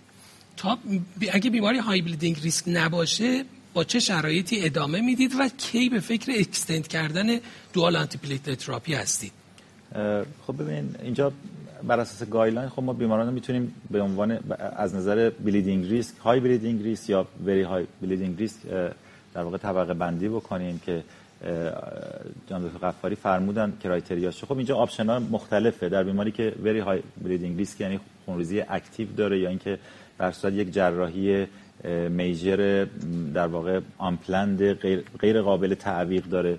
خب میشه در واقع خب اگر در واقع از ابتدا داروی potent شروع نشده باشه به هر صورت میشه که مثلا بعد از یک ماه هم ما drop کنیم در واقع آسپرینمون رو و با کلوپیدوگرل ادامه بدیم. با توجه به همون مسئله safety استنت ها که الان وجود داره. یا در بیمار high risk از نظر bleeding در بعد از سه ماه ما می‌تونیم که دارو رو کلوپیدوگرل رو براش drop بکنیم. یا اگر بیماری باشه که از قبل تای مثلا به مثال ticagrelor گرفته باشه خب این رو بر اساس مطالعه TWILIGHT میشه که آسپرین رو بعد از سه ماه براش drop کرد. خب خیلی از این بیماران از قبل ما می‌دونیم که اینا high bleeding risk هستن. بنابراین سناریو رو میشه پیش بینی کرد و در واقع اون چیزی که تو ذهنت انجام بدی. ولی یه قسمت مهمی از این بیماران بعدا در واقع تغییر شرایط میدن و میرن توی دسته high bleeding dynamic بیمار بله. ویزیت به ویزیت. بله. بنابراین ممکنه این سناریویی که الان فکر می‌کنیم به این صورت قابل اجرا نباشه. باز مسئله individualized ه در مورد مسئله در واقع extend کردن DAPT یا اینکه dual pathway inhibition inhibition خب بعد از یک سال بر اساس همون criteria بیماری که واقعا high risk هست از نظر bleeding خب از نظر ischemic event ها حالا یک complex CAD داره که یه سری خصوصیاتی داره و اینا به نظرمون میاد. حالا این خصوصیات می‌تونه clinical باشه و یا اینکه procedural باشه ممکنه بیمار رو در نظر بگیرم یه سری چیزها رو واقعا باید در نظر گرفت. مثلا وقتی می‌خوایم بیمار رو extend DAPT کنیم یا که DPI سن بیمار مهمه شانس خونریزی بیمار مهمه. یه ذره به نظرم میاد که یه جاهایی شاید over این درمان هم در حال حاضر داره استفاده, میشه. و به هر صورت باز individual از بر حسب شرایط بیمار. بعضی بیماران رو ممکنه که من ادامه بدم. الزام این که با توجه به اینکه evidence هم همچنان شاید خیلی قوی نباشه. دو A هست در guideline اروپایی دو B در guideline سی و واقعا باید بیمار انتخاب بشه. بیماری که واقعا low risk و بسیار high risk از نظر ischemic event ها و از نظر خونریزی کم ریسک ممکنه که براش انجام خب بحث ما عمدتا revascularization بود ولی چون سوالایی که برای من میفرستن عمدتا در بحث آنتی پلاکت ها بوده بعد از MI به خاطر همین این بحث رو گفتم یک بار با هم مرور بکنیم که همکاران سوالاتشون در این زمینه هم برطرف شده باشه. معمولا در acute setting توصیه و استفاده از dual antiplatelet therapy همونطور که اساتید فرمودن من اگه بخوام خلاصش کنم بیماری که high bleeding risk نیست معیارهای high bleeding risk رو نداره با خیال راحت تر میشه از P2Y12 inhibitor های potent استفاده کرد. حالا همکاران اگه یک بار از مثلا risk calculator ACR HBR استفاده بکنن می‌بینن که بیماران به این راحتی high bleeding risk نمیشن. من خودم یه بار همینجوری داشتم تست می‌کردم ببینم بالاخره چه clinical scenario یی ممکنه بیمار high bleeding risk بشه. دیدم نه خب تعداد پروفایل بیماری که ممکنه high bleeding risk بشه خیلی زیاد نیستن ولی بد نیست آدم تست کنه یکی دو بار و این دستش بیاد. بخش زیادی از بیماران ما معمولا میفتن تو category acute event ها و بیمارانی که دقیقا high ischemic risk هستند که در اونها توصیه به استفاده از P2Y12 inhibitor های قوی تره در کنار آسپرین. معمولا توصیه بر اینه که بیمار یک سال درمان رو استفاده کنه مگر اینکه به دلایلی ریسک bleeding بالاتری داشته باشه. تصمیم بگیریم این دوره رو کوتاهتر کنیم. اینجا de-escalation دو مفهوم ممکنه پیدا کنه. یکی change کردن P2Y12 inhibitor قوی تر به ضعیفتر.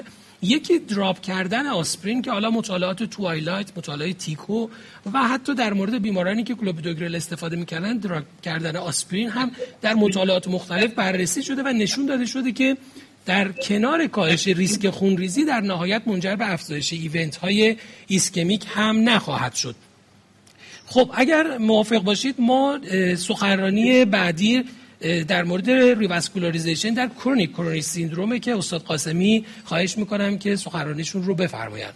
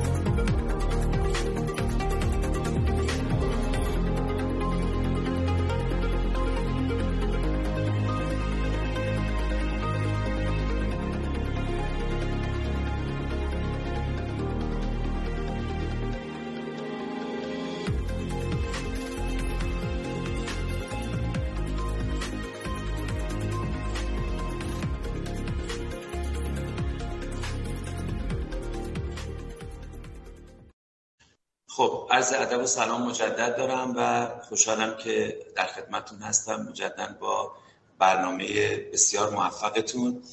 برای اینکه وقت گرفته نشه و ان فرصت کافی باشه برای ادامه برنامه ها که به من سپرده شده در مورد revascularization در chronic coronary syndrome یا syndromes هست که با عنوان CCS بحث خیلی مفصلی در طول زمان داشته. من ابتدای عرضم ورود کنم به این بحث که بر اساس توصیه guideline حال حاضر ما guideline های 2011 رو در مورد بایپس و PCI guideline non-STEMI رو در 2014 و STEMI رو در 2015 کاملا دیگه فراموش کنیم. یعنی این موضوع اول با این موضوع شروع بکنیم که با یه موقعیت مناسبی بریم. بنابراین تمرکزمون رو خواهد شد روی باقی به اصطلاح صحبت ها ما در اینجا یک case ی رو معرفی می‌کنیم. من با این case رو که معرفی می‌کنم guideline هم البته برای همه در واقع شناخته شده و روشنه.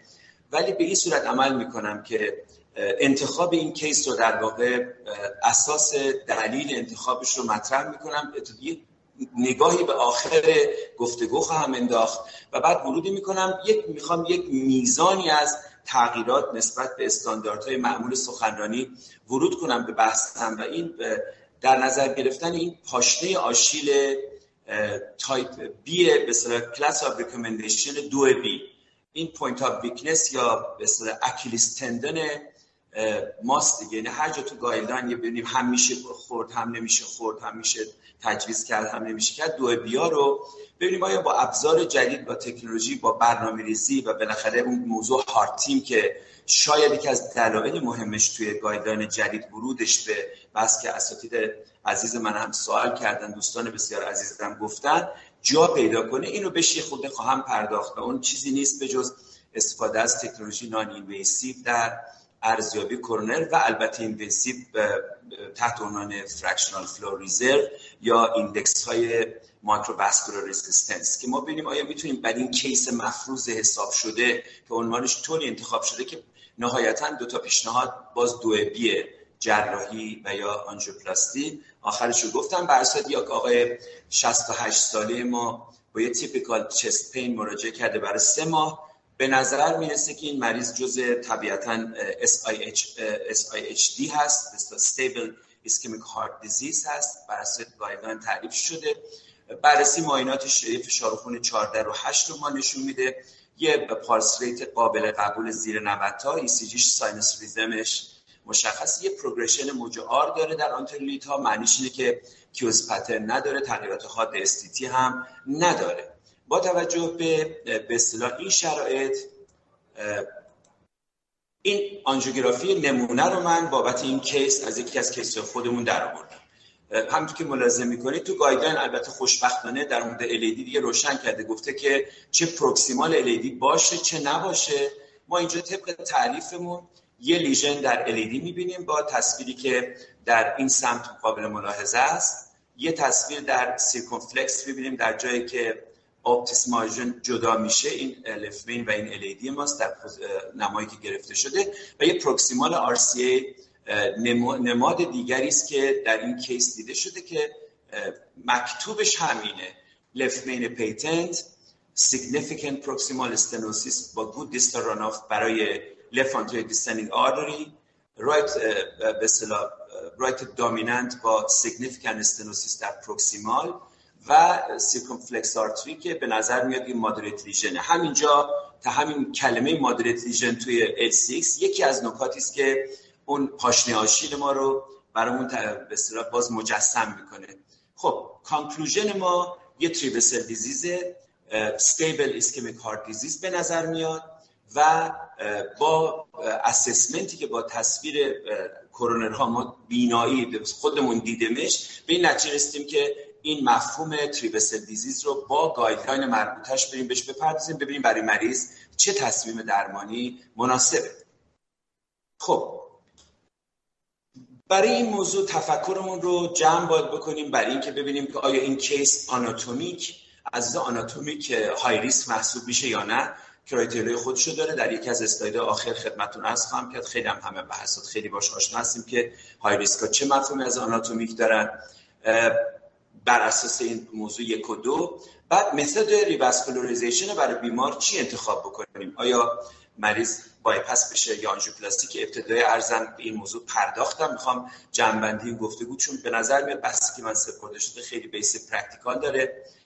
و بالاخره آیا نیاز به یه بررسی فیزیولوژیک برای این مریض وجود داره یا نه که ببینیم کرونرها در چه موقعیتی است؟ اگر این بررسی رو انجام بدیم آیا در تصمیم گیری ما برای انتخاب روش درمانیمون. حتی اگر medical treatment مطرح بشه فرض تقریبا دور از به چه صورت از این روش ها استفاده بکنیم که طبیعتا برمیگردیم به استفاده از در واقع مکانیک سیالات و برگشت به استفاده از fractional flow reserve و اطلاعاتی که می‌تونه یک بررسی خوب و دقیق hemodynamic به ما برسونه. پس اینجا تصویر ذهنی از یافته های موجود. حتی تجربه خیلی خوب interventionist به نظر میاد به هیچ وجه کفایت نمی‌کنه برای این بیمار برای تصمیم گیری از نوع درمانش. اگه مریضی بود با به اصطلاح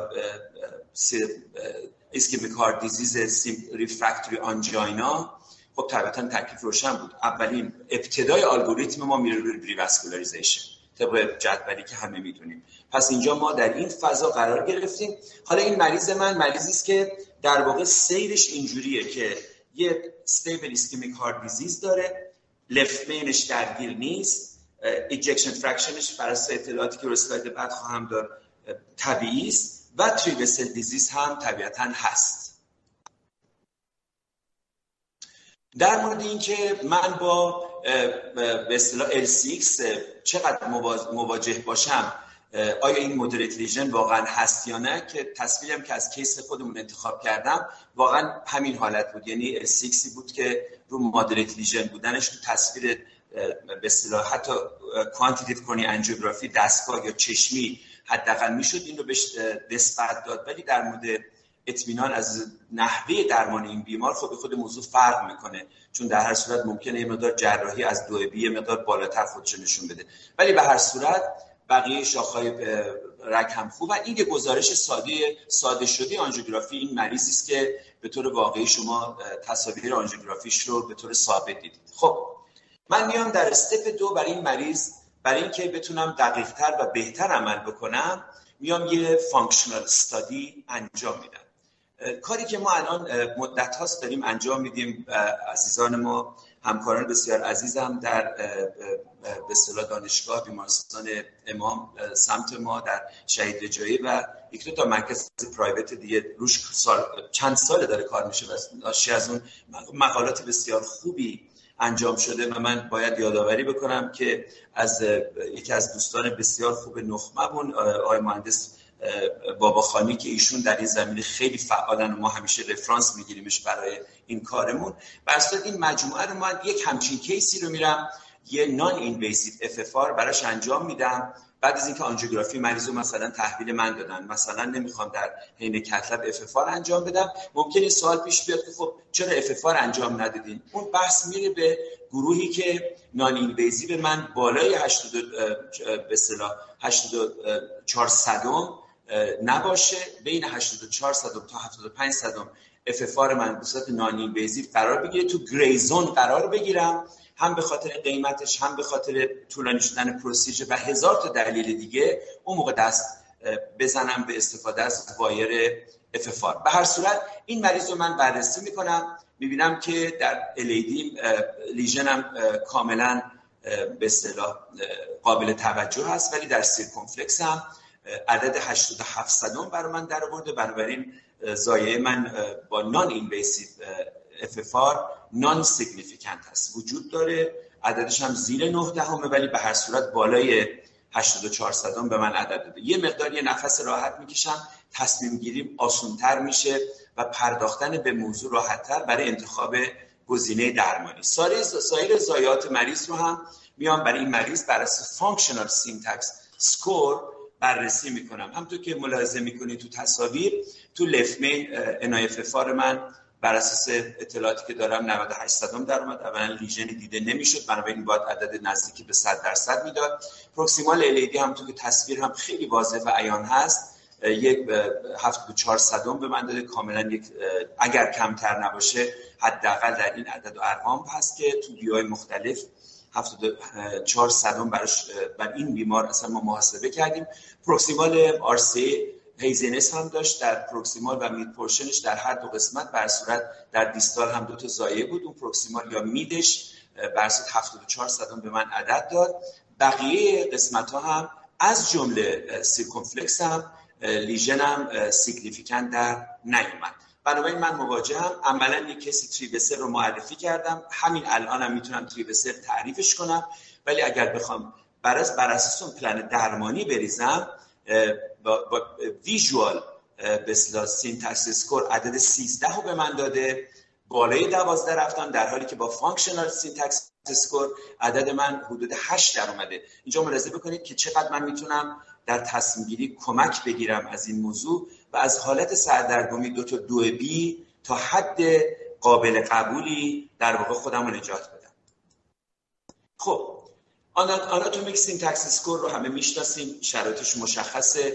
اگر به اصطلاح عدد بالای 22 مخصوصا باشه تکلیف درمانیمون مشخصه به سمت واسکولاریزیشن با اوپن هارت سرجری میره ولی در مورد فانکشنال سینتکس اسکور نکته که وجود داره اینه که من اگر با یک به سینتکس اسکوری مواجه بشم که در این سینتکس اسکور من یک فرض بر این بکنم که بیمار من می‌خواد پیشنهاد جراحی بایپس بش بدم و این گرفت گرفت لیماس که می‌خواد رو اون شریان مثلا LAD اگر significant نباشه و یا رو شریان circumflex یک vein graft قرار بدم به راحتی می‌تونم با این محاسبه قبل از انجام جراحی مشخص بکنم که شانس این competitive flow و بسته شدن graft من چقدر زیاده. اگرچه ممکنه در تصمیم گیری انتخاب درمانی بهم کمک نکنه برای این بیمار شاید بکنه. ولی حداقل اینه که می‌تونم در قضاوت نتیجه درمان جراحیم هم به جراح کمک بدم. برسه این یکی از گزینه های منه. من اگه شریان LAD داشته باشم یه با non significant lesion دو تا رگ دیگه به دلیل SYNTAX score آناتومی که من بالاتر از انتخاب آنژیوپلاستی قرار بگیره برای این دلیل ممکنه یه تجدید نظر روی انتخابم بکنم. این یه نمونه است که من قبل از جراحی می‌تونم بهش بپردازم. یکی از نکاتی که ما طبیعتا انتظار داریم نتیجه درمان هامون رو ببینیم استفاده از این تکنولوژی فیزیکیه. خب حالا بر اساس guideline ی که همه ما می‌دونیم و ابتدای عرضم گفتم برمیگردم دیگه به انتهای کلام کم کم. من مشخص کردم. guideline م واضحه. الان تو هر این الگوریتم ملاحظه کنین جداول همه جلو چشممونه که 2021 از به 2019 به بعد اومد جلو. مریض من stable ischemic heart disease SIHD مریض من refractory angina نداره. سه ماه اخیر دچار درد قفسه سینه شده ejection fraction مریض من تو گزارش بود 55 درصده. left main ش هم درگیر نیست. three vessel disease هم براش گزارش شده. این مریض رو بر حسب شرایط بیمار که بررسی بخوایم بکنیم برای هر دو مورد باز دو B میشه برای تکرار می‌کنم معذرت می‌خوام. دو بی میشه برای هم آنژیوپلاستی و هم جراحی. ولی با توجه به مطالعه که برای این مریض خود من انجام دادم و من استدعا می‌کنم با توجه در اختیار قرار داد شدن خیلی از مراکز برای استفاده از NIFFR پذیری اینترا آپریتیوی هم نداره. برای همچین مریضایی به تجربه و دانش میشه همیشه وابسته بود. ولی واقعا کافی نخواهد بود و من میرم با خلوص کامل و با فروتنی بس خالص بر اساس NIFFR البته با یافتهای ذهنیم شرایط مریض ایندیویدوالی همونطور که دوست از نمایت و سنت اشاره کردن اینا رو حتما در نظر می‌گیرم. ولی می‌بینم که بر اساس این موقعیتی که برای من به وجود اومده با چهار سال مرتالیتی ریت بیمار رو هم در نظر بگیرم یه جورایی مریض من با پی سی آی نتیجه بهتری می‌گیره. درسته من کارم آنژیوپلاستیست ولی باور بفرمایید در پراکتیس هم خیلی مریض رو برای جراحی معرفی می‌کنم. بنابراین این دلیل که از می‌کنم باور بکنید برای اینکه برای خودم به اثبات رسیده که استفاده از ابزار این چنینی می‌تونه چطور در انتخاب صحیح من به من کمک بکنه. خب پس برای این منظیر این بیمار خاص که من گفتم علیرغم بحث و گفتگوش که آمد آماده هستم برای گفتگو پیرامونش به نظر می‌رسه که یه ریکامندیشن حداقل قابل توجه اگر استرانگ ریکامندیشن تایپ شده من رو نپذیرید. برای وجود برای استفاده از آنژیوپلاستی داره. با توجه به اینکه محاسبه من نشون داد که MACE چهار سالش با لو ولیو نسبت به بایپس با میزان mortality کمتری همراه هست. و با توجه به اینکه LCX هم rule out شد برای به عنوان یک significant lesion که نیاز به revascularization داشته باشه بر اساس اون من قضیه رو جلو بردم. برای سوالاتی که مطرح شده بود که وظیفه دارم که در حساب به عنوان معرفی case بگم این anatomic high risk case رو باید تقریبا خارج کنیم بگیم این case یک case ی که از anatomic low risk ه ولی criteria های high risk رو هم اینجا فقط یادآوری سریع من بهش بکنم که چه criteria high risk میگیم. مریض left main نباشه که نیست. نبود. calcification significant ی نداشته باشه که جز در LAD ش که به طور نسبی calcified بود بقیه calcification قابل توجه دیده نمی‌شد. bifurcation lesion تقریبا نداشتم. diagonal و septal branch ی که از منطقه محدوده منطقه lesion هم در LAD می اومد بیرون یا خیلی کوچک بود یا به اندازه کافی فاصله داشت که خیلی bifurcation شدن ندونم tortuosity واضحی رگم نداشت طبیعتا CTO نبود ترومبوز نداشت ولی دو تا significant lesion دو significant lesion در دو رگ برای من دیده می‌شد که برای هر کدوم پارامترهای به اصطلاح FFR نشون داد که عدد عدد significant است. خب final step من اینه که برای این بیمار اینه که من برای circumflex ش دست, دست نزنم medical treatment رو choice کنم آنژیوپلاستی LAD رو انجام بدم و آنژیوپلاستی RCA اگه بیمار من stable باشه خود من در practice برای این مریض ها ترجیح میدم. این مریض که lesion LAD به قول معروف ببخشید گردن کلفتی داره شرایط بیمار هم طوری نیست که بخوام با اعتماد بسیار کامل و زیادی بیمار رو به اصطلاح کل procedure رو براش انجام بدم موضوع رو حل و فصل کنم اینجا یه قلقلک خود circumflex هم به من میده. یه lesion ی به هر اونجا هست.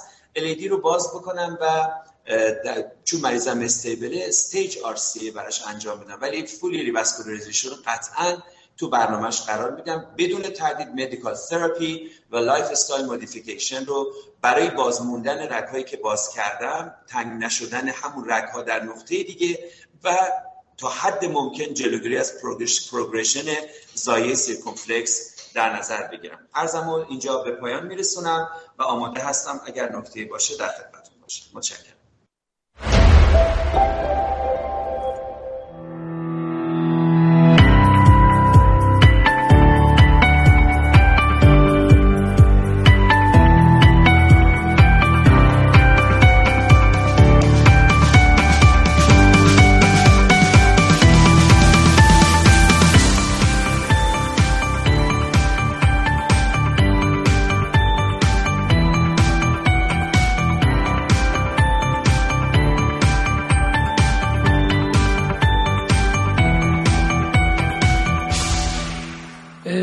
استاد قاسمی سپاسگزارم. بسیار بحث کامل و مفصلی رو داشتید. من خیلی بخش به خصوص تکنیکالش رو دوست داشتم و بخش تکنولوژی که داره وارد کار پزشکی میشه و کار رو حالا هم دقیق تر و هم شاید تا حدودی راحت تر می‌کنه من اگر بخوام جنبندی نهایی صحبت شما رو داشته باشم بیماری که رفرکتوری به درمان مدیکال هست و لفمین نیست و ای افش هم افت نداشته فرمودید در این setting با level دو B میشه برای بیمار انجام داد. با توجه به اینکه lesion proximal LAD ه که خب بالاخره برای ما کاردیولوژیست ها مهمترین جز همیشه پروکسیمال الیدیه ترجیح می‌دید که در اولین فرصت proximal LAD و با توجه به significant بودن RCA در پله دوم برید سراغ RCA و فعلا هم دست به LCX نزنید. درست میگم؟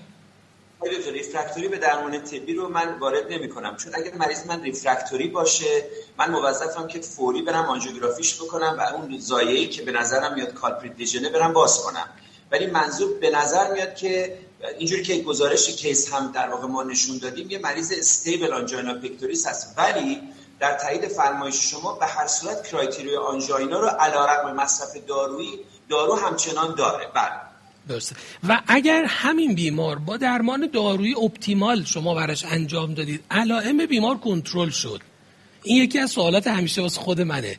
بی همین بیمار رو. درمان دارویش رو شما به نظرتون رسید که حالا یه داروی کم و زیاد بکنید مثلا یه ذره rate بیمار رو پایین تر نگه دارید حوش 60 70 مثلا 60 rate بیمار رو نگه دارید و علائم بیمار کنترل شد. اینجا باز شما میرید سراغ PCI LAD چون LAD واقعا آدمو میترسونه.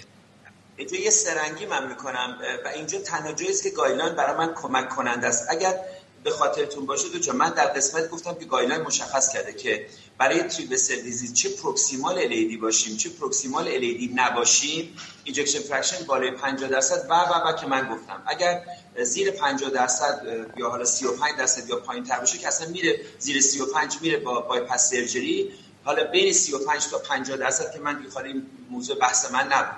بین 35 تا 55 تا 50 درصد باز تصمیم گیری برای PCI آنژیوپلاستی ولی اگر من بخوام جواب بدم دقیقا فرمایش شما. اگر این LAD من proximal باشه قناعت نمی کنم با آنژیوپلاستی علیرغم که مطالعات نشون داده که می‌تونه در به اصطلاح revascularization تاثیر بذاره ولی در survival خیلی نه. ولی این مریض رو اگر این مریض که LAD ش که نشون دادیم فیلمشو تصاویر مثل آنژیوگرافیش رو LAD با اون شرایط رگ با اون haziness و موقعیت و موقعیت proximal بودنش من این مریض خیلی به درمان دارویی آدم 60 و چند ساله رو نمیسپارم. اگر چه کسی به من بگه من درمان دارویی بسته guideline دادم و درست هم دادم خطا نکردم میگم خطا نکردم. و باز یه سوال خیلی کوتاه ازتون بپرسم. بالاخره تو خیلی از مراکز نه ارزیابی های invasive و نه non-invasive حین, حین آنژیوگرافی در دسترس نیست. توی این setting پیشنهاد شما به همکاران چیه؟ یعنی بیمار رو بردن با typical angina آنژیوگرافی کردن و این آنژیوگرافی چیزی که دارن می‌بینن گزارشش رو. اونجا به نظرتون ad hoc تصمیم بگیرن؟ ادامه بدید دکتر بفهمید سوال یا اینکه نه بیمار رو اصلا از تخت بیارن پایین و بررسی کنن و بعد تصمیم بگیرن. دکتر جان دقیقا تقریبا سوال خودتون جواب دادین اگه مریض من بیش از یک رگ باشه یک lesion منفرد نداشته باشه. مریض با تمام مشخصات این lesion منفردی که با چشم فرد به اندازه کافی مهارت دار یه lesion significant در proximal LAD داشته باشه. من این بیمار ad hoc انجام میدم. ولی اگه بیماری three vessel disease باشه حالا اگر مخصوصا یه comorbidity هم داشته باشه مثلا ای جی مریض خود مختل باشه مشکلات تنفسی داشته باشه مریض obese باشه حالا مشکلات دیگه می‌دونید تو guideline نوشته شده مثلا شما سواد اجتماعی میزان همکاری با پزشک در مقابل برنامه درمانیش اینا همه باید مد نظر گرفت. داشتن دیابت نداشتنش. ولی من اگه three vessel واقعی ببینم و تو criteria ی خودم indication آنژیوپلاستی داشته باشه غیر از left main ه که تکلیفش روشن نباید ad hoc انجام داد مگه موارد خاص که acute و primary ه؟ من ترجیح میدم اینو از تخت بیارم پایین فرصت به خودم بدم در درجه اول. و heart team رو اینجا تشکیل بدم. اینجا باید اجازه بدید من بگم این heart team ما دیگه با تجربه این توضیحات دیگه به نظر من کافی نیست که یک کاردیولوژیست مسلط یه interventionist و یه جراح قلب باشه یا یه image فرد مسلط image ولی به نظر من یه فیزیک کسی که مسلط به فیزیک باشه و یه IT باید دیگه بیاد تو heart team من. برای revascularization کرونر به نظر الان مسئله index of به اصطلاح intravascular resistance هم باز یه موضوعیت بسیار سخت‌تری برای ما ایجاد کرد. ولی اگه مریض من three vessel disease بود یا احتمال گمانه three vessel داشتم که این مریضه ترجیح میدم بیارمش پایین برنامه‌ریزی رو باش هماهنگ بکنم اطلاعات کافی رو بهش بدم مریضم حالت اورژانس نداره. بعد برای تصمیم گیری اگر به این نتیجه رسیدیم که با بیمار و مجموع heart team مون که آنژیوپلاستیش کنم stage اول دوم براش اجرا مرسی از شما استاد. دکتر سنتی من آخرین سوالی رو که پرسیدن از شما بپرسم. اگر کوتاه بفرمایید. گفتن اگر مریضی تغییرات ECG داشته باشه که تو این تغییرات ECG مشکوک به left main disease باشیم و به مرکزی مراجعه کرده که امکان PCI براش نیست این رو چیکارش بکنیم؟ خب این setting ش مهمه. ST elevation MI یا non ST elevation non ST elevation MI بله اگر non ST elevation MI باشه همونطور که من نشون دادم توی اسلایدا مثلا بیماری که تغییراتی داره که به نفع left main ه مثلا ST depression diffuse به همراه ST elevation در V1 و aVR خب این بیمار می‌تونه left main lesion significant باشه. و قاعدتا میره تو همون گروه very high risk و باید immediate invasive strategy براش انجام بشه. یعنی سوالی که دارن اینجا می‌تونن fibrinolytic بدن یا نه؟ non-ST elevation ما داریم بحث می‌کنیم. دیگه نه fibrinolytic نمی‌تونیم بدیم. چون non-ST elevation MI و خب می‌دونیم که fibrinolytic therapy حتی می‌تونه مورتالیته رو زیاد کنه. اگر اولی فرصت باید بله اگر ST elevation MI هست که مشکوک به در واقع left lesion هستیم خب زمان اینجا کلیدیه. اگر قاعدتا همچین بیماری باید آنژیوگرافی فوری بشه و بعد بر اساس اون تصمیم گرفته بشه که حالا CABG یا احتمالا PCI برای بیمار انجام بشه. اما اگر زمان نیست یعنی ما نمی‌تونیم ischemic در زود بیمار رو transfer بکنیم دیگه اینجا باید یه تصمیم بگیریم. حتی اگه left lesion هم هست خب بیمار قاعدتا mortality ش هم بیشتره. به هر صورت thrombolytic therapy یک شانسی برای حیات بیمار می‌تونه فراهم بکنه و بعد بیمار pharmacoinvasive براش استراتژی بالاخره گاهی وقتا setting هایی هست که در هیچ کدوم از guideline بهش پرداخته نشده و گاهی وقتا توی کشوری مثل کشور ما اتفاق میفته اونجا شاید personalized تصمیم گرفتن منطقی تر باشه. من خیلی تشکر می‌کنم از اساتیدی که وقتشون رو گذاشتن. استاد قاسمی دکتر سنتی استاد قفاری خیلی ممنون از از همگی. به خاطر اینکه علیرغم که می‌دونم همه مشغله کاری خیلی زیادی داشتید ولی وقتتون رو گذاشتید و ما هم بسیار استفاده بردیم. امیدوارم که همکارانمون هم به همین اندازه استفاده برده باشن. من با شما خدافظی می‌کنم. انشالله ما برنامه بعد رو session بعد رو نیم ساعت بعد خواهیم داشت.